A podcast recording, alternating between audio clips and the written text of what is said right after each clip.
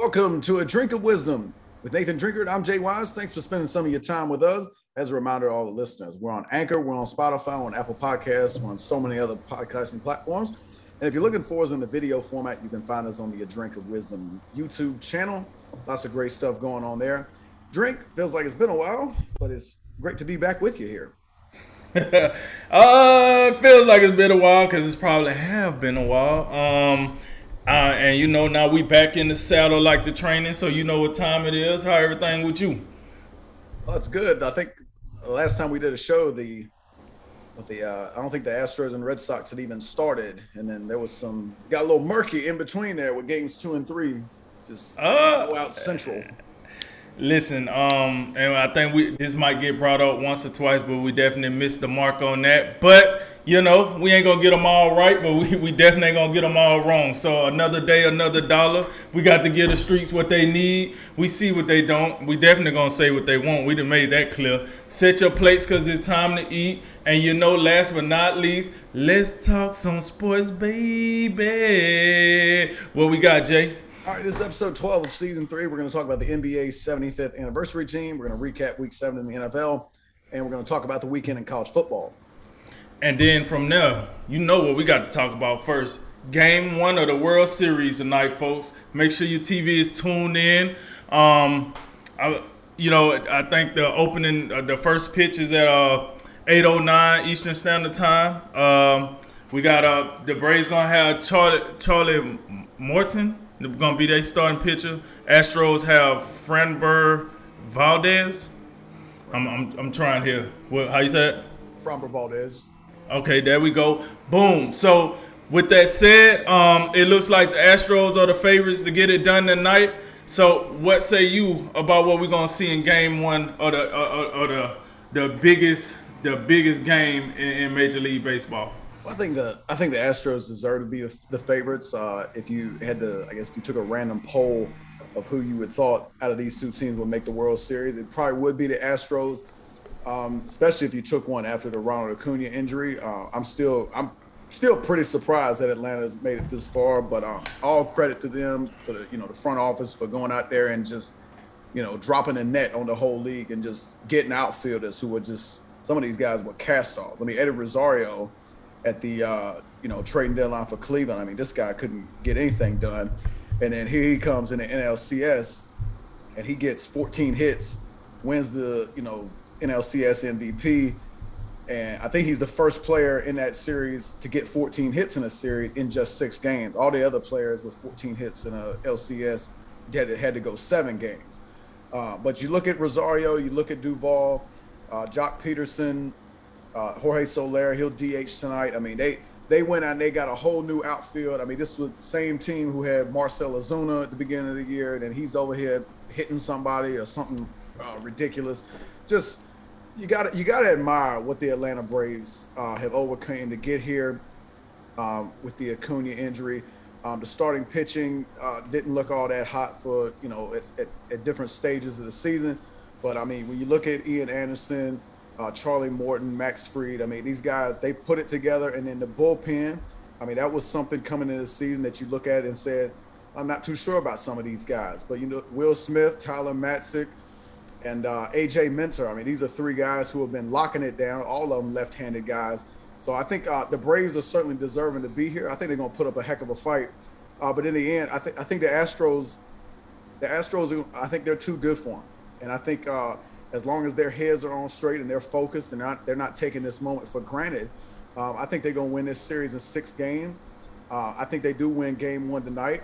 If you remember in game five of the ALCS, Framber Valdez, after two very rough starts, uh, one in the uh, in the division round against the White Sox, and then uh, I think it was uh, was it game might have been game.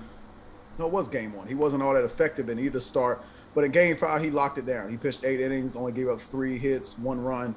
Uh, had had the sinker working, just ground balls everywhere. The Astros just vacuuming them up across the infield. Uh, I think as as long as he's locked in and he can give you something, which I think he will, I think the Astros take care of business tonight. Uh, Charlie Morton, I mean, there's going to be a familiar face out there for Houston. Uh, Morton, part, a part of that uh, 2017 uh, World Series champion team. He'll be going against his former team. So I, that's one of the things I'm thinking about for Houston. When you have a guy in Charlie Morton on the mound, the Astros got some familiarity with him. You think about a guy in Brent Strom, the pitching coach for Houston. You know, what kind of insight does he have for how he, how Morton may attack these hitters? I think that's one of the things I'm looking at. Uh, and then, you know, going back to a guy like Rosario on the other side, and even Joc Pederson. Uh, Joc Pederson was on that Dodgers team in 2017, so that, so some of these guys, there's familiarity there. And then Eddie Rosario was in the American League uh, earlier this year, and then he's been with the Twins for several years. So I mean, uh, the Astro Astro pitching, the Astro staff, some of these guys remember some of these guys um, on the in the Braves lineup. So I think some of that familiarity could be a great service to them. The Astros obviously have the experience edge, uh, five straight uh, uh, American League Championship Series, and now three World Series appearances in five years. I mean, nothing phases them you think about how game two and game three of the American League Championship Series went. Uh, Boston tags them for three grand slams. They blow them out in back-to-back games, and they just get they get back off the mat in a close game four, and then they just the they start swinging their bats, and uh, that now you have them in the World Series. Uh, I, I think it is going to be. I think Atlanta's going to you know they're going to put up a fight, and they will make it interesting. They will make the Astros sweat. Uh, I think it would go a long way when you talk about things like home field advantage. I don't think it means as much in the sport of baseball as it is in football or basketball.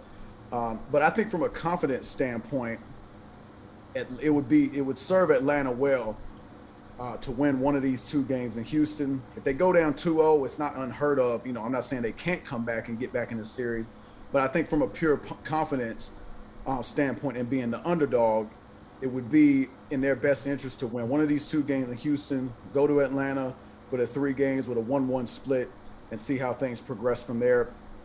But I think, you know, I talked about the Braves bullpen for a little bit, but when the Astros starting pitching was completely imploding against Boston, the, the, these relief pitches held it down completely. And I think they got a deeper bullpen um, than Atlanta. When I talk about Christian Javier, Phil Maton's been very good. Uh, obviously, Presley and Graveman and Ryan Stanek.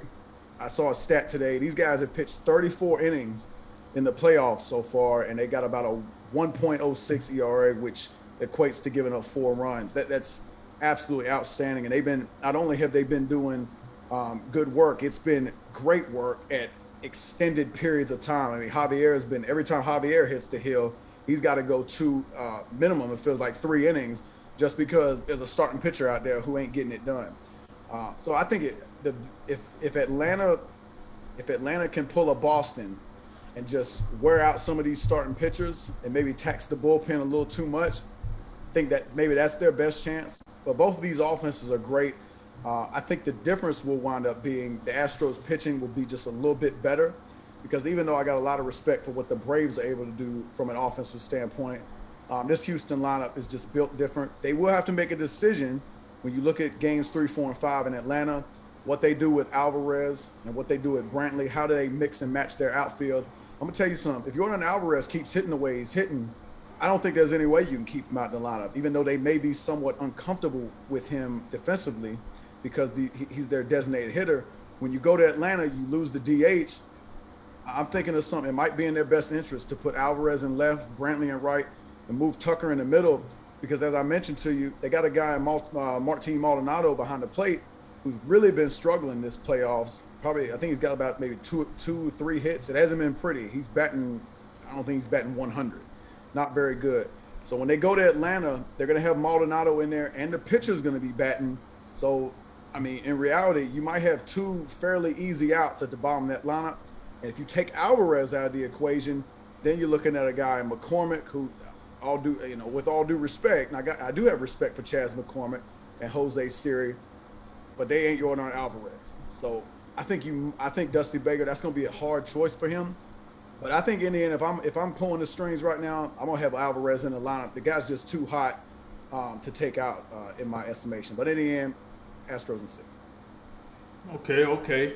Um, so I'm I'm looking at some some some numbers. So uh, I was looking at some um, you know, let, let's let's go with um, the numbers for the Astros. The Astros they batting 281. That's the batting average. Um, they got a, a 4.50 ERA, and evidently in the playoffs they outscoring opponents by 21 runs, which I know if you watch the last series, you kind of probably scratching your head, but you gotta understand they didn't play four. This this will be the fourth series or the third series, I should say, um, that they didn't play. So I, I, guess I understand that. The Braves batting 250, um, batting average, uh, 3.41 um, ERA, and they're outscoring opponents by seven runs. So, you know, both teams took a, a different route to get here, right? Um, for for the Braves, well, for both teams, but I think for the Braves more.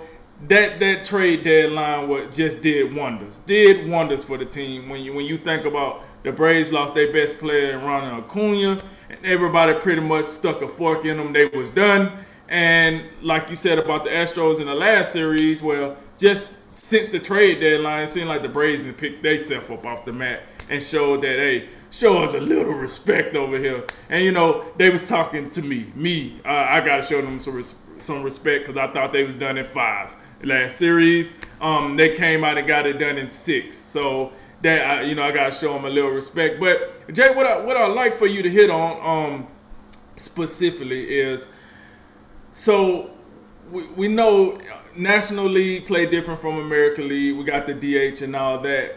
What what advantage could the Braves have at home, and then what advantage could the, uh, the Astros have at home since they play by two different sets of rules? I think if there's any, if talk about advantage, disadvantage, I think the, uh, I think the Braves will benefit from uh, from playing on the road because they'll get another big bat in there. Jorge Soler, you know, he's dealing with a calf injury, but he's good, he's good to go now. So when you look at Soler, when you look at Pederson, Rosario, and Duvall, when you have all those guys in a lineup, um, that's a lot to deal with. I think what it's what it's going to come down to, as I was explaining about, um, you know, what what the Astros do with their DH when you go to a National League ballpark and you lose the DH. It's going to come down. They may have to. They will likely, if they play Alvarez, they're going to sacrifice some defense because you're going to put Tucker in the middle. Tucker's a really good outfielder. Normally plays right field. Brantley is really solid, but you wouldn't call him a great defender. And then Alvarez, at, at this stage, just simply hasn't played enough to for us to really know. But at this stage, you know, he's a you know below average outfielder. He's he's he's out there to hit the ball and hit the ball hard. So, the, I think the Braves, when they go to their ballpark, they'll have the advantage when you lose because it's a bigger deal for Houston to maybe pull Alvarez or lose, you know, a plus outfielder in the middle in center field, be it McCormick or Siri. Whereas the Braves, yeah, they're losing Jorge Soler. But when you talk about losing Soler or Alvarez, there's really no comparison, you know, at this particular moment in time. So that is an advantage that Atlanta has. I think the, the advantage is Atlanta. Atlanta has the advantage a little bit when it comes to the DH when Houston loses the DH and has to make a decision you know, do they want more offense or do they want more defense? That's uh, I think when when they play in Houston, um, both teams will be at full strength. You know, the Astros will have their normal lineup, their normal defense. Uh, it'll just be an added bonus for the Braves to have Soler in the lineup. Okay, okay. And so we got the over and under is eight and a half. You taking the over or the under? What's eight? Uh, eight and a half runs tonight? Mm-hmm. Oh, Okay, oh, run tonight. Yeah, I'll go over. I think it's, I think it's going to be an offensive driven series. I really do. Okay. Um. So I'm going to take the Braves in seven. I mean, I'm sorry. The series will go seven. I'm going to take Houston. I'm sorry, folks. That's a typo. I think the series will go seven. I'm going to take Houston in seven. Two guys I just want to highlight for this series. Carl Tucker for the, the Astros. I think, you know, maybe did he take this and go ahead and show why he should be spotlight. And then for the Braves, man, I'm gonna go with Freddie Freeman, the old man. Um, the the you know the catalyst. Those are two guys I think um gonna be the spotlight, you know, of this series, and we'll see. Game one tonight, 8:09, first pitch on Fox. You know what it is. All right, moving on to the NBA and uh, the 75th season of the National Basketball Association. And as you well know, and after 50 years, Back in 1996, the NBA put out a list of the 50 greatest players of all time. 25 years later, they put out another edition, the 75th anniversary team, which includes, I went back and checked, all 50 players from that from 25 years ago. They've added 25 players, um, some of them quite obvious. Uh, Kobe Bryant, uh, LeBron James, among others. Uh, Frank, take us through. Uh, how would you assess this list? Any big snubs that you noticed, or you think this uh, they did a pretty good job? Oh well, yeah, yeah, it's there's some snubs on here. Um, you know, we, we have been hearing the chatter about two main guys right now that, that feel like they were snubbed. You know, one being Dwight Howard, the other being Klay Thompson. Now, um, me and you talked about these two before we started the show, and you know, Klay Thompson, you might have to just eat this one. You'll be on the hundred team. We got you. You'll be on the top hundred. Just stay healthy. Do keep doing what you do. You will be on the hundred team, no doubt about it.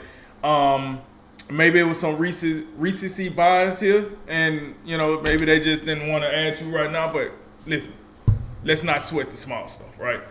Now to Dwight Howard, I think he got a legitimate gripe, cause I would like for someone to tell me what it is that Anthony Davis have accomplished that Dwight Howard haven't. Because I, I, would like to know this. They both got their first ring in the same year on the same team right? When Anthony Davis was the lead man in the Pelicans, they didn't even, they they won one playoff series, right? When Dwight Howard was the lead man with the Orlando Magic, they made it to an NBA Finals. Dwight Howard, two-time, you know, Defensive Player of the Year. I'm not even sure if I don't I don't even think Anthony Davis actually got the Defensive Player of the Year yet. I know he's been like number, you know, in the top three. I know he's been an all defensive uh, on the all defense team, but I don't I don't know. I, I think I think Dwight Howard got a legitimate gripe. Now, I'm not finna sit here and, you know, fake the funk and act like some of these dudes, I ain't seen them play one stitch of basketball. Let's just keep it real. Hey, folks, there it is. I'm a millennial. I, I'm going ahead and admit this. Some of these dudes played when it was just black and white most of these dudes on here didn't play with a three point line. You know, it was 16 teams in the league. Some bull. I, I, I don't know, but some of these guys I, I, I can't give you an explanation on. But I do think the additional 25 guys, and not, you know, I agree with most of the guys within, let's say, the last, you know, I don't know, the 20 years that I've known, like you said, the LeBron James, the Kobe Bryants, like Come on, you know what I'm saying? Um, those guys I agree with, but they do got some. Like I say, Anthony Davis was the clear cut guy. Um, I'm looking at guys like you know, I, I know. Let's see who I seen it earlier. All right, so let's think about it. a guy like Westbrook. Westbrook, right? So this is a guy that's on here because you had to. Some people use the argument of championships and then some other people use the argument of stats, right? So clearly, it's guys on here just for the stats. Westbrook, Lillard, um, you know, that I don't, I, I don't, I don't want to be, uh, don't shoot me, don't kill me, but it's guys on here that ain't won nothing. I'm talking the likes of, you know, one Charles Barkley, Karl Malone, Reggie Miller. It's guys on here. So my point of bringing that up is to say clearly this list is not just about, about championships. It is about accolades and stats. So that's why I think a guy like Dwight Howard has a legitimate gripe because he's, his stats are very comparable to a lot of guys that's on this list. The only reason you can say he shouldn't be on this list is he don't have a. If you want to say he only has one championship and he wasn't the main guy of that championship, and like I guess you could say that, but then I can give you the James Hardens of the world here. There's not. What has he done? You know. Um. So I I, I am a little missing screw with this. Now I do understand like the the the way the voting went. You had media and you had players. Um. I think you informed me that they took um, a lot of players from the 50th team and then use them to vote for the 75th team.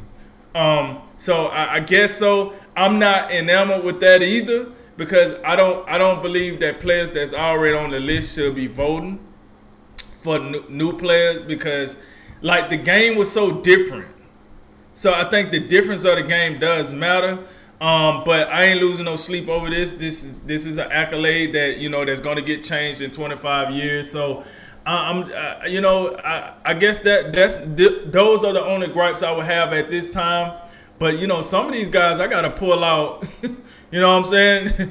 more than Google. I got to pull out some extra old. I mean, some who, who is Hal Greer? Can you give me give me can you give me anything without Google on Hal Greer? Oh, nothing. Anything. nothing. D- Dave DeBusschere, like who? Dave. Oh, who, I, I know that? Just from just, just from reading a book on the '70s Knicks. I know he was. Uh, I think he was a small forward that played with Willis Reed, Walt Frazier. He was on those Knicks teams. Oh, okay. Outside what about that? I don't know much what about, about Dave Bing. Oh, uh, yeah. I. You do I, you do. Look, I am I am more than happy to go down the list of guys who I have no earthly idea about them at all. I'll start. I'll nah, start. you ain't gotta. No, you ain't gotta do that. You ain't gotta do that. That's. I was just trying to, you know, solidify my point. A lot of these guys, I can't. I, am not even probably qualified to even, um, you know, talk about. But with that said, the modern guys, that's my point. I think Dwight Howard did. I think he's a very big snub. Klay Thompson, calm down, baby. You gonna get on here. You too great not not to miss two lists. You're too great. Um, you'll be all right. But yeah, man, that that's my outlook on the NBA 75 team. Yeah, I think for the most part, this is a this is a pretty pretty solid list. Um, there's, there's a few head scratchers, but yeah, when you talk about you know uh, Dave Bing and uh, what else we got? Maybe he founded the the search engine. Dolph Dolph Schayes is a good one too. Like you you met uh you heard of old Dolph before today? Yeah. Uh, yeah. Bill Sharman. There's some uh, yeah. Deep in the deep in the Sam Jones. That's a pretty bland name. No idea who that is. I bet. Well, I do. I, I, do know who Sam Jones is. Sam Jones was on. He was one. Of, he was on the Boston teams back with Bill Russell back. You know. Oh, okay. You know all that. Okay. Was, was Bob Bob Cousy was a part of that too? Yeah, I think so. I, I really did. I think so. Yeah, he was on that. Yeah. Good uh, but yeah, as far as you know, I just had to I had to go back and make sure like okay, we're doing a 75, we're doing a 75 list. Are we sticking with the top 50 or did something change? You know, so I wanted to go back and just make sure like because it, it would be kind of weird. Like if you I, I, can't imagine like making the 50 list and then being left off the 75. Like hey, what what is this? You just letting all these young boys come in and take my spot. So I'm, I'm, I'm glad that you I'm glad they stuck with that. Um, I did I did notice like there was three that caught my attention because their careers were pretty much over by the time the 50 list came out. They didn't make it, but they're on the 75 list. That would be uh, Bob McAdoo, Dennis Rodman, Dominique Wilkins. I'm not necessarily arguing against it all, uh, against any of them. In fact, I think Wilkins and Rodman probably deserving, and that's that's no knock against Bob McAdoo. I mean, I, that that was I think he played in the 70s and 80s, so that's definitely I wasn't I wasn't alive then. Uh, so, but those are just the those were kind of curious to me. Uh, but as far as the you know some of the guys that we know, I think pretty much the the only real gripe I would have is some of the young guys that made this team. It seemed it, it just like I mean Giannis for example. Giannis obviously is a top 75 player, but he's 26 years old. He just started, you know, the, the, past few years, he just started, you know, his ascent to perhaps being the best player in the league, you know, and he, he's, I think he's in the conversation. I think right now it's him and KD. Um, but he's still got so much farther to go. It's almost a situation where, you know, just for the fact that he's got so much more he's going to accomplish, you know, that's a spot Dwight Howard could have because Dwight Howard's pretty much done at this point. So, and, but Klay Thompson's he's an example in the reversal. Klay Thompson, you know, he's still got a he's still got a long way to go to his in his in his career. You know, God willing, he stays healthy. So I'm not I'm not really upset about him being left off. But I think Dwight Howard Dwight Howard has a legitimate gripe. I mean, this is a guy who was all NBA for eight straight years. Five of those years were consecutive first team all NBA selections you know, you brought up a point uh, a little bit earlier. Um, you know, the guy the guy did lead an NBA uh, team to the NBA Finals. So you know, we we obviously I, I would have liked to see his career you know be even better and just have continued greatness and develop a post game for God's sake. But even with that, even with all the gripes and like just not taking the game seriously from time to time, I mean, he's still like he's got the resume, you know, and especially now you put a title on. I know he didn't have a, a huge role, but he's still got a lot of hardware and a lot of you know whether it accolades, stats, whatever you want to call him. He's got a lot of them. Um, but I do, you know, when when you talk about, I'm looking at guys like Giannis. I think AD's a guy I would have left off, you know, on this list. Lillard, I think Lillard's kind of a toss up for me. I'm thinking of like fringe guys, you know. I'm thinking of names like you know a Grant Hill, a Chris Webber. I'm even thinking of a guy like Chris Bosh. You know, guys like that. I mean, Bosh is in the Hall of Fame, so I'd like to know how much consideration he got. Um, you know, it's just some fringe guys. I, I just think it almost feels like a disservice to put a guy on a list too early because now you're kicking off some guys who, you know, their careers are over. If they don't make it now, they're not gonna. They're likely not gonna make it, you know, for the 100 team. Here's another guy, you know, and I like Dennis Rodman, but what about um, what about a guy like Ben Wallace? What about Ben Wallace? You know, he's in the Hall of Fame. You know, he's pretty much a Dennis Rodman. You know, Defensive Player of the Year is up to Wazoo. That's just another guy I was thinking about. If, he, if he's good enough for the Hall of Fame, you know, do I mean, I'm just especially guys like Giannis and AD and uh, Lillard. Like I said, I think he's a toss up. I think I think all in all, I think it's a really good list. There's just some things that you know, a lot of this is just nitpicking. But um, my big my biggest thing is the guys who still are active players and they're going to accomplish so much more. You know, there's a few guys I would have left off and maybe try to give the accolade uh, to someone else whose career is uh, already over. All right, so we we're gonna move back to the NFL. We got the Week Seven recap. We had you know some exciting games. I mean, somebody threw up 54, and it wasn't Tom Brady, folks. We also we had a game where a team scored five points. That's right, five. So there's a field goal and a safety. Yo, that's wild. So, um, with that said, Jay, um, all the action all over the, you know, the, the landscape. What, what caught your eye in Week Seven? I got a, I got a warrant out for two teams arrest. Um, fraud alert! Fraud alert! And it hurts me to say this because one of my squad. Look, the Denver Broncos and the Carolina Panthers, uh, they should be arrested for fraud. These are two teams that had us suckered early on last month at three and zero. Right. Uh, they're both three and four now. They've lost four straight games. Um, just embarrassing in in you know in their own special way. Uh, this week, you know, got, you know what? They Denver got lucky that we was I don't even remember what we was doing last week uh, or Friday, Friday that where we couldn't get together and make this happen. But uh, Denver got lucky because they was gonna get killed um, on that show. I'm a little bit more calm today. Uh, but look, no Baker Mayfield, no Nick Chubb, no Kareem Hunt. So you have Case Keenum, and I, I don't know any. I don't think I know anybody named D'Ernest in real life. But you had a D'Ernest on the field that night and just running the ball down these dudes' throats. I swear, uh, Vic Fangio, something got to change there. Somebody's getting fired shortly. Uh, Vic Fangio will have to pull the trigger on somebody. It might be Pat Shurmur. Um, get, get the guy, get him. He's got to go at some point because um, this offense is just pathetic. There was some warning signs early on in the season. Uh, even when you did starting three and zero, oh, your offense was looking suspect at times against teams that's just were awful, including the Giants, who I'll, I'll get to them in a moment, and then the Jets and the Jaguars. Just three god awful teams. Look, you lose to Baltimore, I understand, but then you then you got a Pittsburgh team who they didn't look like they could figure anything out, and next thing and they they can't run the ball, and then Najee Harris, he's doing whatever he feels like and then you had who was it? Oh, you had oh you had the Raiders, the Raiders after the emails, and they they just roll in there like everything's fine. We got Rich Bisaccia, whatever his name is. He's just leading them in. He looks like a veteran head coach, you know. So Denver drops that game, and then you got look, you got Cleveland, the wounded Cleveland Browns, and you just you don't even bother showing up for the first half, the offense that is, and they just you know D'Ernest Johnson just running the ball, you know, looking like you know just Get his uh, get his gold jacket ready. He's coming in there. Uh, enough of these guys. Uh, let's go to the Panthers now. The Panthers, the New York Giants. Not only the New York Giants, they had some injuries too. No, no Saquon Barkley. We can't find him right now. We don't know where he is. He's nursing some toe injury. And then Kenny Golladay not available. I thought it was an ankle. It probably it's, it's some lower, but he's just he's never healthy. I'm getting t- I'm getting tired of him.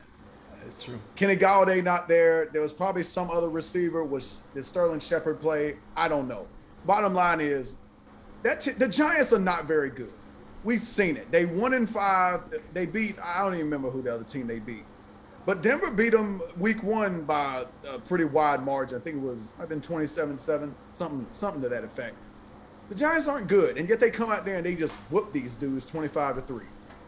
We got Devontae Booker. He's out here scoring. Uh, you have who, I don't even, Kadarius Toney, He wasn't even playing. The rookie from Florida. I'm just thinking about. Listen. Sam Darnold was looking pretty good the first three weeks of the season, and um, I hope he don't have plans for Halloween. Don't take this dude to a haunted house because he gonna get scared, and then you're gonna have the ghost headlines, and it's just not gonna be very good. And now you have the Panthers. They're talking about, hey, well, hey, uh, Deshaun Watson is he available? We'd like to get in on that. I will tell you what, it ain't gonna be the backup, PJ Walker. That was a nice story from the XFL. He comes in there, he goes three for 14, just a, a mess of epic proportions. You got this dude, Robbie Anderson. We thought he was gonna come in there with Sam Darnold and do something. He can't catch a pass. I mean, it's terrible. So, and then where's the defense went? That defense that we was praising uh, to the high heavens first three weeks of the season. The Broncos too. The Broncos too, and I know they got every they got seven linebackers on injured reserve. So I get it. You're dealing with injuries. They out here acquiring Stephen Weatherly from the Vikings and Kenny Young for the Rams. They trying everything. You know that whole linebacking crew when Von Miller left the game uh, this week against Cleveland was out. No Bradley Chubb, no Alexander Johnson, no Josey Jewell, no Von Miller. My lord, just everybody.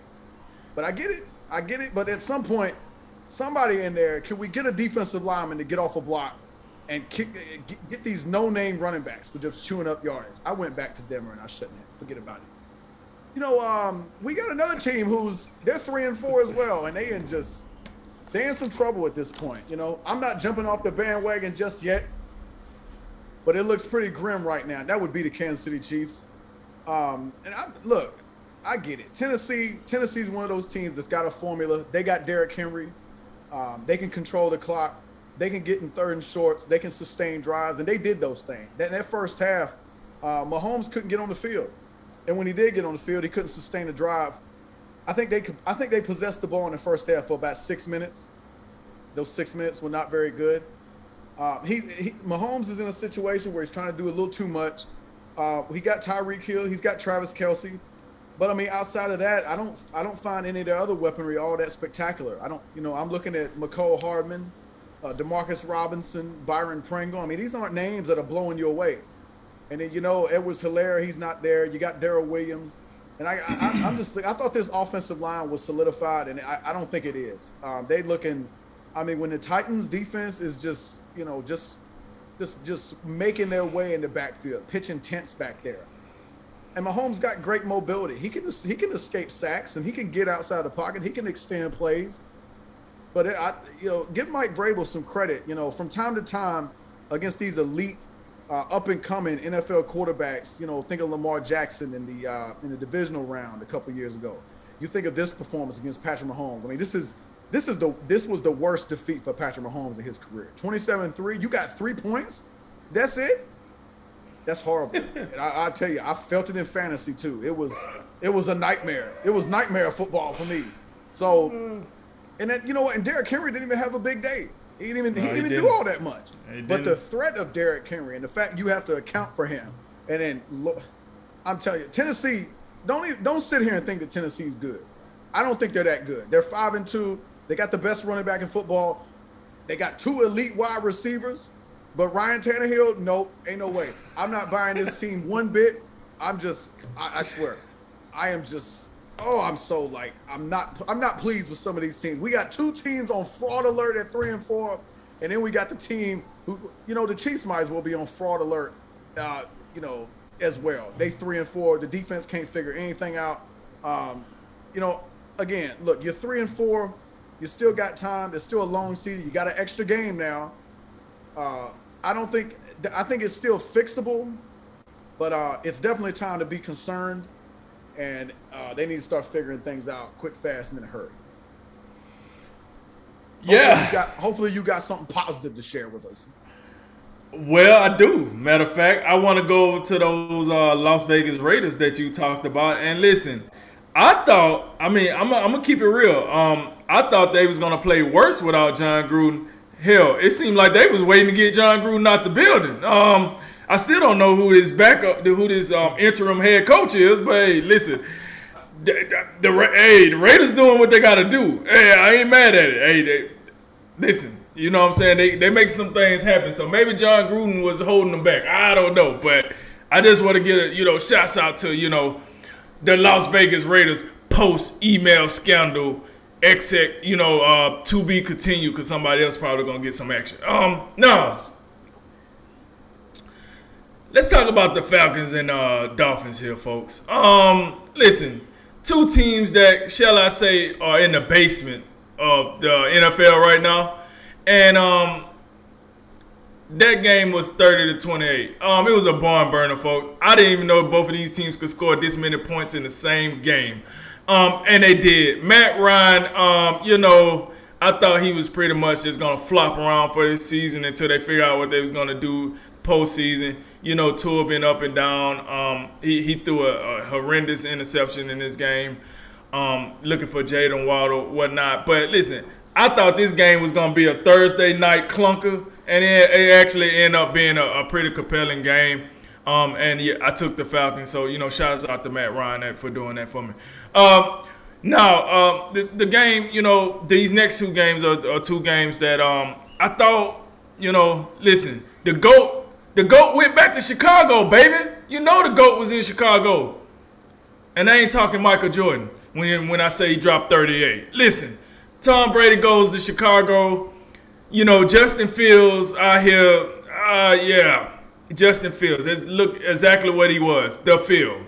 Um, cause he wasn't hitting on nothing out there. Uh, he this listen. You're a long way from Ohio, man. You're a long way from Georgia, and um, listen, this is big boy football, and I mean, you you know how you said um that was that was the worst game for Patrick Mahomes. I I, I know Justin Fields out here like yo this is not what I envisioned for myself when I was envisioning myself being an NFL quarterback. Cause he was out there looking god awful. You know, um, so for for all the fans that, you know, clamoring and said, we gotta get Justin Fields on the field, we gotta get him now. Okay. Go demoralize him before he can get something going. I, I hope this is a tough kid. But he keep rolling threes like this against yeah, uh, I'm just saying, uh he keep, yeah. That ain't gonna be good. That, that ain't gonna be good. But you know, over to the Bucs, man. Hey, they made it look easy, man. I, I, I don't remember one shot where Tom Brady was even sweating. Uh, I think the most he sweat, the most he sweat in this game was when Mike Evans gave away that 600 touchdown ball, and then he's like, "Hey, Mike, you got that ball?"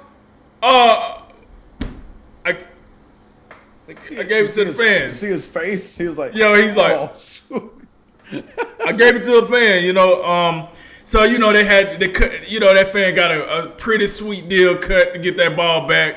Um, if I must say so myself, they gave him a pretty good deal for that. Uh, but you know, hey, the Bucs made it look easy, but make no mistake, that defense is still a liability, folks. Um, that defense can still get that work, but you know, Justin Fields. He didn't exploit the defense. You know, he didn't have much of a running game to help him exploit the defense. I don't know what Allen Robinson doing. He, I guess he just, I don't know. I, I guess he on leave. Uh, pay leave. I don't, I don't know what's going on. Um, uh, Mooney, you know, the other wide receiver, yeah, Mooney. He was at, he was in, you know, on his way to the moon because he was not in the game at all, at all. Like, you know, he was like a stock to the moon. Uh, yeah, that was him because he wasn't there to play at all. So I, I don't want to just throw it on Justin Fields, even though I took some jabs at him. It was a team effort, but I'm just saying, hey, Chicago, come on, man, y'all gotta do something to help the young kid out. And then the third game I wanted to hit on was a game that I thought was going to give us a good forecast about the AFC. Um, the Cincinnati Bengals and the Baltimore Ravens. Um, both teams have been playing exceptional. The Ravens have been finding a way. Listen, that injury report. Oh man, I ain't never. Listen, I've never seen a network start telling you about an injury report and had to do a commercial break in between the injury report because it was so long. I'm just telling you, it's they got so many cats out. It gotta be like some loophole that they using to keep these cats on the roster because they gotta have like double the roster from everybody else because that injury list is ridiculous, right? But somehow Lamar Jackson finds a way to get it done every week, um, whether it's with his arms, whether it's with his legs. So I was I was compelled to see this because the thing about the Bengals is, and, and what what I'm starting to feel is with with um, Zac Taylor as the, the coach, right? Is they're playing a young style of football, right? So I was curious to know Joe Burrow, pretty young cat. Ja'Marr Chase, pretty young. Tee Higgins, pretty young. Joe Mixon, a young guy. They don't have on the offense at least I mean, they don't have a guy like that I consider like a a veteran, like an older veteran. I, I feel like Cincinnati is a pretty. I mean, maybe CJ Uzomah, maybe maybe he might be a guy you can consider a veteran, right? Um, but for the most part, you know, it's a young team. So I, I wanted to see with the Ravens being a veteran team, minus a lot of veterans because they hurt. Um, what how how they would like try to mix up things and push and that's not what happened. The young team pretty much came out and, and did what they do. Joe Burrow and Ja'Marr Chase. Let me tell you something, folks.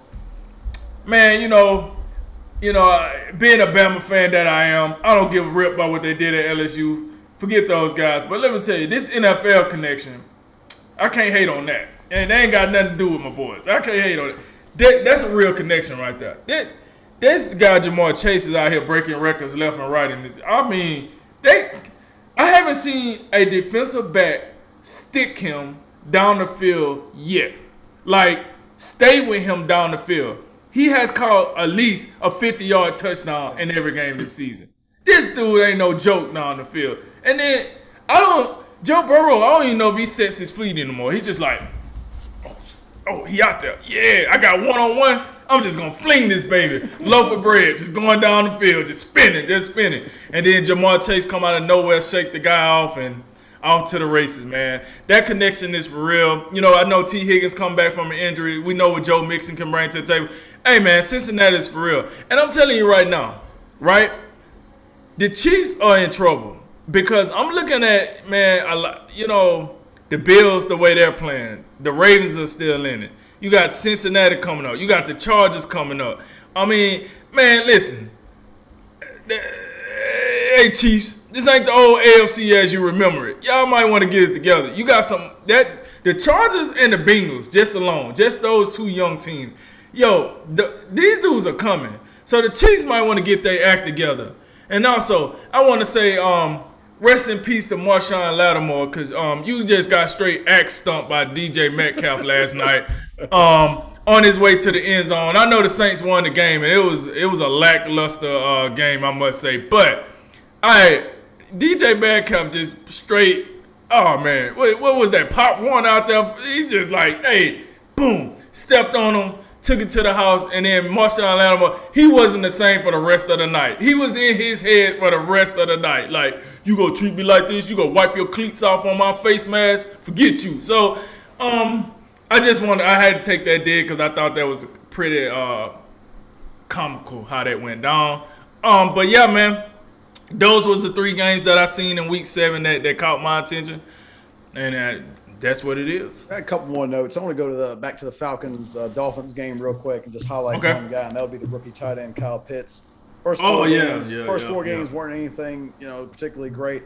Last two weeks, he's got 16 catches for 200 and uh, 282 yards, I believe. So he's you know he seems like he's figured him out. Atlanta's figured out how to utilize him. So when you got him and Calvin Ridley out there, you know that's a one-two punch that can be reckoned with. So uh, shout out to him, and uh, I guess I'll scream. Good, good job, Arthur. Arthur Smith, he's doing something out there, so good for him.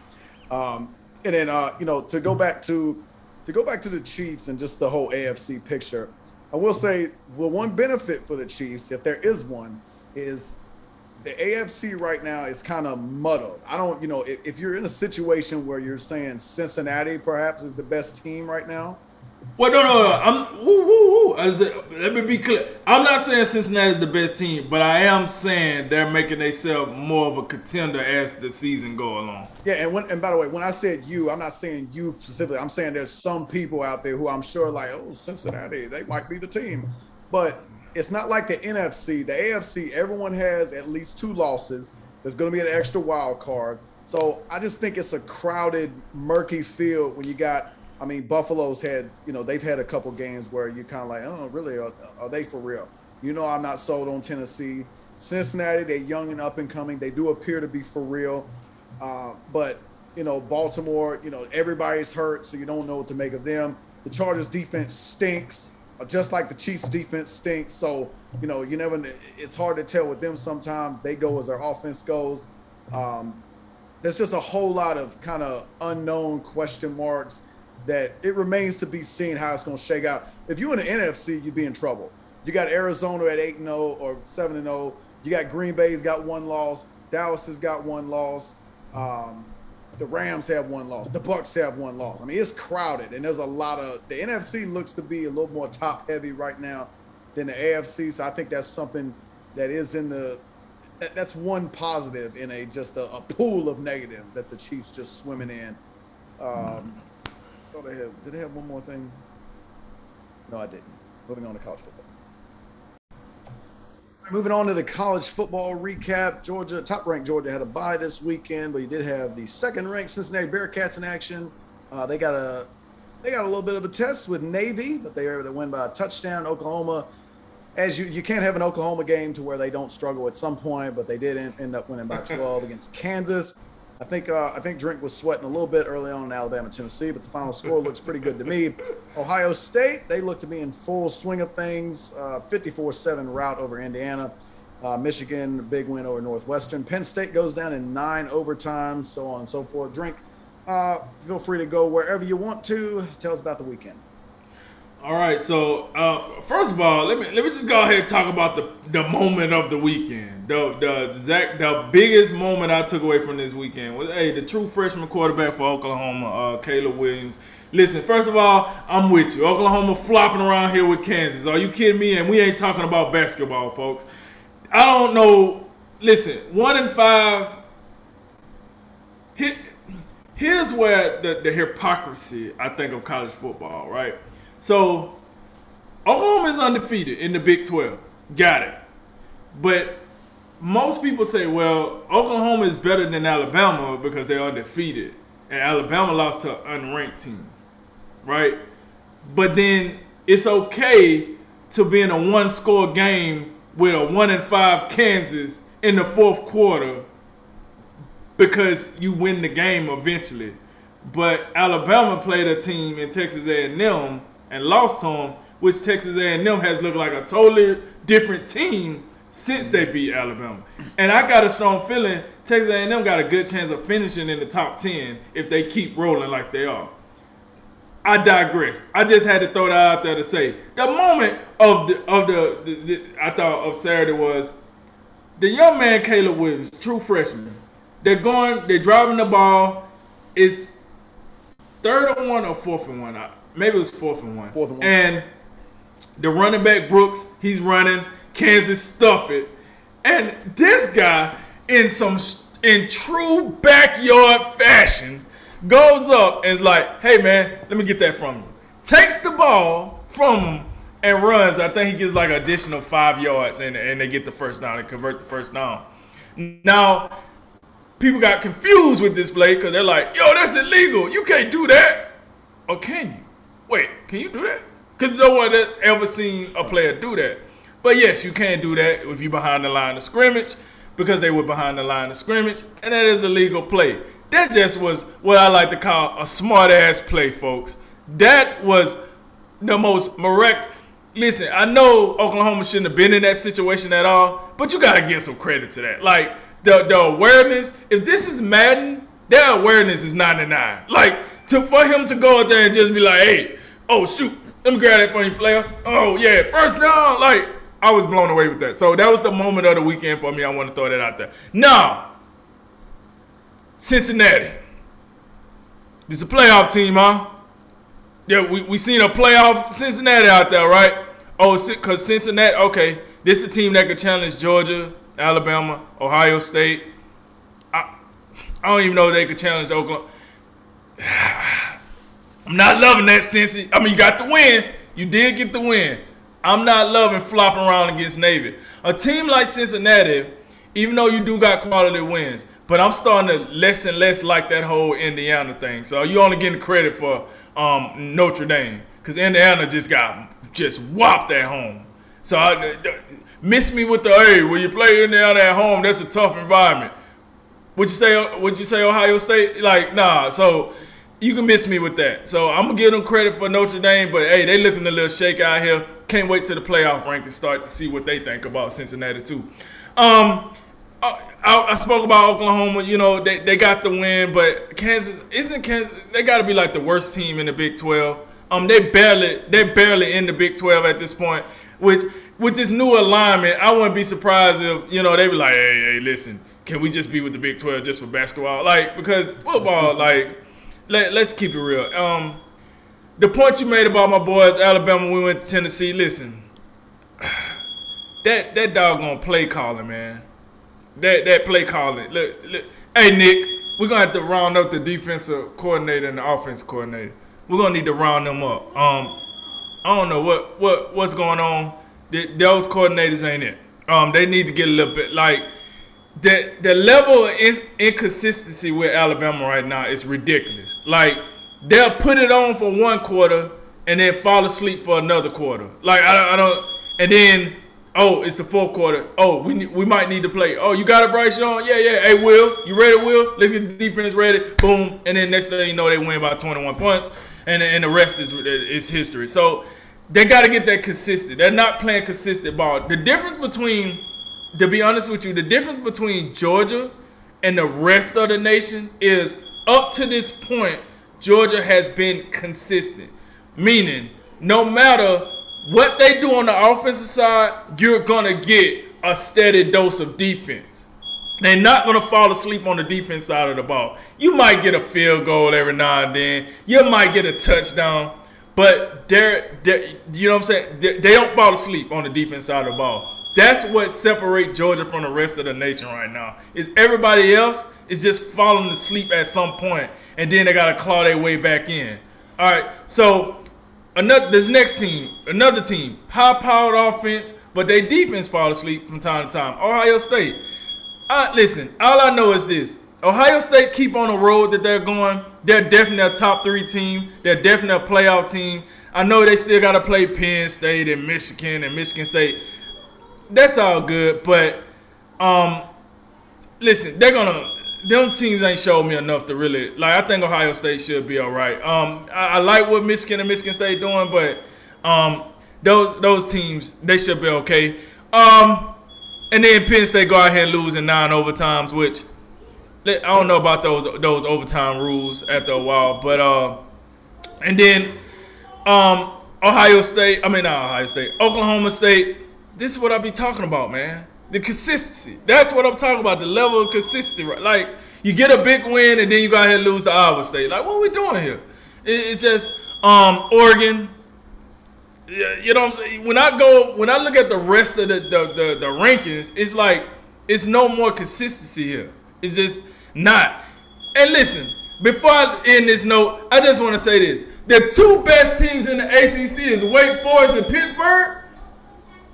Where they do that at? You know what I'm saying? Where, where they do that at, man? That's the what? How much? How much money did you have on Wake Forest uh, winning winning the you know the, the, their division this year? You know, like come on, man. So with that said, man, that was you know I'm not gonna lie. This this weekend of college football wasn't the, the best. I do think it was a bad weekend to play one and five teams because they seem to show up this weekend. But you know, next weekend we got the powerhouses come back. We got some good, you know, good matchups. So we'll see. But that's how that's what I seen with college football this weekend. Yeah, I think um, you know, starting from the top, uh, that you know, if you're Cincinnati, you know, you feel like you feel like if you're Cincinnati, the style you need style points, um, and that's I think that's the first um, that's the first game this season to where you haven't felt great about them from a results standpoint. So, you know, I, I understand where you are on Cincinnati with uh, with that type of performance.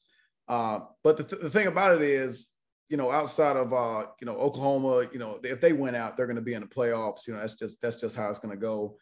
Uh, but they but they haven't looked impressive. I still think at some point they could get um, you know whether it's Iowa State, whether it's Oklahoma State, somebody might be able to trip them up. But I think the switch at quarterback which you know Caleb Williams. You know, this is a guy. If Spencer Rattler is is still quarterback in this team, I think they'd already have slipped up by now. I think they would have dropped the game. But uh, Caleb Williams, you know, he seems to have that it factor to where, you know, he, he's he's nowhere near a Baker Mayfield or Kyler Murray. He's nowhere near that yet. But he is a guy when I look at him that can come out there and you just there's a different feel. It's like, man, we believe in this guy. I'm, I'm, telling you, like Spencer Rattler. You know, I'm not trying to dog him anything, but that's just not a guy I look at, and he he, he doesn't. I don't have a lot of great, uh, confidence in that guy. Just you know, talk about body language and how it looks on the field. So you know, I think Lincoln Riley was a smart move. They they still don't appear to be hitting on all cylinders. I mean, when you when you're in a close game in the fourth quarter with Kansas, uh, I don't care what venue you're playing in. That that is not a good sign. But Ohio State, you know, definitely right now with Ohio State, the way they're playing, um, you know, who'd have thought a couple weeks ago we thought we had a bunch of you know big guns out there shooting for whether it's Iowa, whether it's Penn State, and then oh and behold, two weeks later, both of those teams are d- d- down the drain in just all types of ways. Penn State is out of here at this point. They already rolled up two losses. Um, Iowa, you know, if Iowa won out, they could get in, but I, I don't have no confidence in that at this point. So, you know, it, it, comes down to, you know, Ohio State, I think Michigan and Michigan State. The, the problem Ohio State is going to have is they got a gauntlet. They got a gauntlet coming up. They're going to have to play all three of those three teams. And when you've already dropped one game, even though I think it's Oregon, if you lose another game, then you run the risk of uh, missing the Big Ten title game. You missed the Big Ten title game. I don't think you have a chance. But the two losses, we haven't seen a two loss team make it. So I think that that's the part where it's concerning for me. That's to be a that's that's to be three games in a you know probably about a month stretch that I think they got to win them all, um, and I think they're capable of winning them all. But we're, we're to find out about you know Michigan and Michigan State coming up this weekend on Big Noon. We'll talk about that a little bit Saturday or Friday rather. But um, look, the the Big Ten it's, it's just a feeling like, are they gonna, you know, is everyone gonna uh, beat up on each other so much that nobody gets in? You know, if you got a if you got a two loss Big Ten uh, Big Ten uh, champion, I, I don't, you know, I, I have a I'd have a hard time justifying, you know, those guys getting in over undefeated Cincinnati. That's just where I'm at. So, you know, the scenario I'm looking at right now is you got uh you've got Georgia. Georgia looks like they're going to be, you know, in the SEC title game. You know, and if they go in there undefeated, even if they lose the SEC title game, they're getting in. I'm looking at Bama. Bama would be the team I, that I would have challenging them. Oklahoma being undefeated the way they're playing. I think I just talked a little bit about Caleb Williams. If Caleb, I think if Spencer Rattler is running this team, they they would no doubt slip up at some point and they would flop it away. But Caleb right. Williams, he, he's a guy who I just got. He, he, inspires confidence, and I think guys believe in him. I think he bring you know guys play with a different energy, um, and then you, like that fourth and one play, like what? That's one of those things. Like I don't even know in film study. Like I just if I'm Lincoln Riley, I just be looking at him like that was good, but like we we might have to stay away from that. I, ain't nobody out here teaching it. That is that's a once in a lifetime play. Right. I really right. I really do think so. So, right. uh, but yeah, look, but the reason why the reason why Cincinnati is still in play is because you know we got just so many raggedy, just raggedy conferences out here. The ACC is just God, they're a joke. Like miss me with Wake Forest, miss me with Pittsburgh. You know, Virginia, if they beat BYU uh, next week, they're gonna be in the top twenty-five. Miss me with them, miss me with all of them. They're just not England, Clemson. God, Clemson, they stink what is this offense that they out there running? I'm just all over the place right now. But God, they are miserable to watch. They're miserable. I mean, you got DJ. DJ makes a good pass to your, uh, you know, pre uh, top 100 number one running back Shipley, and he just he can't even find a way to catch a pass down the field for the one good play that they had. Oh man, they're miserable to watch. Um, but then look, but the, so we got the ACC. Now the the rest of the Big 12, it's Oklahoma or bust. Because now you have Oklahoma State. God, wasn't that predictable? Oklahoma State, they what they beat somebody that was that was a big win. Was it Texas? Maybe they beat Texas. They're undefeated. It looks like they might be a team to reckon with. And then lo and behold, Iowa State just beginning of the season. Forget about it. But they, they'll come out here and spoil it for somebody else down the line. That's what they did Oklahoma State. Um, Oregon, they, they figured it out against UCLA. they were one point. I think they were one point underdog in that game. They figured it out. But but even the Pac-12, like uh, Oregon, they dropped the game against Stanford. So Oregon, you know, they had the big Ohio State win, but now they've lost the game. So you know they, they're going to have to win out, win the Pac-12 to get in. So there's a lot of things at play right now, and I think Cincinnati, if they go undefeated, they still in a pretty good position. A lot of things have to go wrong for them outside of their control, meaning these other the Big Ten, uh, Pac-12, and, and Big 12. You know, it's gonna. I think it's gonna come down to: Do you have a one-loss champion that has a better resume and you feel better about? Because I think if you have a two-loss champion and an undefeated Cincinnati, I, I just I don't think you can put them in over undefeated Cincinnati. I think that's what it comes down to, and still plenty plenty left uh, left to be decided, particularly in the Big Ten. The, the, Big Ten, how that shakes out on the East side. Um, with Michigan, Michigan State, Ohio State. We'll see how it goes. My money would be on Ohio State at this point, just because I mean they, they just it's just something they do. But uh, Michigan, I'm, I'm I'm looking at Michigan. They've passed every test to this point, but now it's going to get tough. Now you the same thing Ohio State's dealing with.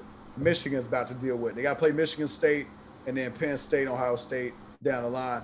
We'll see how it goes uh, for them. But uh, yeah, the Big Ten, Big Ten East, uh, definitely something to watch out rest rest of the season. All right, now you know what time it is. Last but not least is rapid reactions. A whole lot of topics, a little bit of time. Jay, the floor is yours. All right, the Chicago Bulls are 4 0 and offer their best start since the 1996 97 season. Their wins are against the Pelicans, Raptors, and they've beaten the Pistons twice. What do you make of them so far? Yeah, that sounds cool, man. Um, yeah, just compare them to, you know, one of those awesome Chicago Bulls team you know, those legendary Chicago Bulls teams because they started off 4 0. What an accolade. Yeah, we're going to leave that right there, though, folks. Steelers coach Mike Tomlin shut down speculation that he's linked that linked him to the college coaching job at USC and LSU at his press conference today. You take him for his word, Jay? Yeah, I'm, I'm going to. I think Mike is one of the the straight shooters out there, and uh, I don't. I wish I had the you know the verbiage on hand, but I was reading some of it earlier. I just I just love the way he handles things. His his media sessions, I think they're meaningful, and uh, he was pretty emphatic. He's uh, and you know why wouldn't he be? Like he's a Pittsburgh Steelers coach, you know, and you know how you know that ownership treats their coaches. Uh, what is it? You know, three coaches in the past, I don't know, 50, 60 years or whatever it is. So. uh you know, until they kick him out of there, I don't think Mike Tomlin would leave that position. Texas Tech has fired football coach Matt Wells after a 13 and 17 record and two plus seasons on the job. Seems like somewhat of a quick hunk, quick hook rather. What do you think, Drink? Uh, nope. When Texas Tech ain't been tolerable since Kliff Kingsbury left. Like yeah, I'm, I'm, i mean, we, we forgot they was in the Big 12. So, no, no, no, not mad. Listen, you got new competition coming in. Your, your conference is under the microscope. We need to get some winners in here. Um, we no longer will be able to ride the coattails of Texas and Oklahoma. Um, so we got to build our own legacy. So let's just start and start over new quick. The Boston Red Sox plan to evaluate the futures of franchise cornerstone Rafael Devers and uh, Xander Bogaerts. What do you? What does that mean? I think uh, I think they still you know consider those guys you know building blocks for the future. Devers only 25. Uh, Bogaerts still in the prime of his career. Um, I think Bogaerts maybe will, will, consider opting out of his contract next year. Uh, but I still think he wants to remain in Boston. He just wants a new deal. But I think you know you could have a situation where maybe down the line defensively, um, Bogaerts moves to second or third, and maybe you know Bogaerts moves to third. Maybe Devers you know, I, have seen some good things from him defensively, but maybe he moves across the diamond to first base. Um, so I think it's more like, you know, how do they stack up defensively in the future? But, uh, you know, I still think they'll, they'll both be in Boston for years to come. In the wake of Zach Wilson's knee sprain, the Jets are making big moves. They traded for Joe Flacco from the Eagles in exchange for a conditional six round pick. Uh, I don't understand this at all. Drink the Jets have Mike White. I'm pretty sure he's got it. Uh, what say you? Well, I mean, with that play calling and it being the Jets, they might think Mike White won't make it through the next game either. So we're gonna depend on Joe the Couch Flacco back there to bring it on home. Like, man, listen, if this is not an indictment that the New York Jets is where you go to get your your dreams killed, like, come on, man, this franchise is out here killing more dreams than the Squid Games. This is ridiculous. I don't know what's going on, man. Just come on, man. Just kill that franchise. Um, Texans quarterback Deshaun Watson is reportedly open to waiving his no trade clause to multiple teams as the trade deadline approaches. Your thoughts? What a guy! He's really, really making guy. a really making a sacrifice. You know, this is the John. So Jon Gruden gets fired for some for some emails, but yeah, you got a guy, and I don't know. You know, we've questioned the veracity of some of these things, but the man does have 22 open lawsuits. You know, based on. Uh, Allegedly. Yeah, sexual harassment, uh, some type of allegation. So, but yet he's out here, you know, you know, just thumbing through the, the classifieds, looking for the next big job. And and hey, you know, wherever he, he goes is automatically going to be a better place than where he's leaving. So I, I just find that to be, you know, I don't I don't particularly love the optics of that for the NFL. Uh, Los Angeles Lakers forward Carmelo Anthony dropped 28 points on Sunday and moved into ninth on the NBA all-time scoring list. He passed Moses Malone. It's not bad for a guy who couldn't even find a job a few years ago. Yeah, that's crazy. It's, it's crazy that this guy was literally crack, scratching and clawing to get back into the NBA. And this guy is in the top 10 all-time scoring. That is outrageous. Matter of fact, when he on that uh, NBA 75 team too? So, I mean – clearly, I don't, I don't know what the motivational factor was for him not being able to get into the NBA, but I'm happy to see he's in. He's with the Lakers. He's doing well. Got a chance to pro- possibly get a ring. So I'm happy for him. Good stuff, man. Good stuff, Melo. St. Louis Cardinals have promoted bench coach Oliver Marmol to manager after Mike Shildt was fired earlier this month. At 35, man, that's pretty young for a manager. At 35, Marmol will become the youngest manager in baseball. Does his youth concern you, Jay? Uh, don't, not not, uh, not especially. He's been the I think he's been the bench coach for the past two three seasons, so he's already got you know probably got a great relationship with uh, the players out there. I think it'd be a little bit different if he was a 35 year old coming from a different team. But seeing as how the Cardinals promoted from within, I think that'll be fine. I think the bigger the bigger issue is like I'm not sure if you know Shildt necessarily deserved to be fired. I mean the guy did uh, lead the Cardinals on a 17 game win streak late in the year. He got them into the playoffs. They made the they've been competitive his entire time. I think the GM, uh, whoever made the decision, cited philo- philosophical differences. I don't know that uh, that sounds a little sketch to me. Hopefully, hopefully Marmol steps in and uh, they, they don't miss a beat. The Bucs fan that gave up Tom Brady's 600 touchdown football is being rewarded with an assortment of items, including two signed Tom Brady jerseys, a signed Mike Evans jersey, Mike Evans cleats, a helmet, and Brady's also throwing in one Bitcoin. I think that price dropped a little bit today, but that's fine. The Bucs are also providing a pair of season tickets to the fan for the rest of 2021 and 2022, and an $1,000 credit to the official team score. A drink that all sounds great, but I probably would have held on to the football. Uh, what say you? No, I'm gonna put it like this, man. I would have gave up the football, but you would have gave. Listen, this assortment package would have been a lot thicker than it is. Um, not to say it's terrible. It's a good starting point, but this 600, man. You know what I'm saying? I, I could get a half mil, quarter mil for this football, so you got to make it worthwhile. Um, but you know, to the fans' credit, like maybe that fan knew, like if he or she, uh, I, am pretty sure it was he, he would have, you know, made a big fuss about it and kept the ball. You, you, he could have got ostracized in Tampa Bay or something, you know. So maybe he feared that. But no, yeah, I would, I would have definitely gave the ball back. But that that package would have been a lot more thicker than what it was. Last one.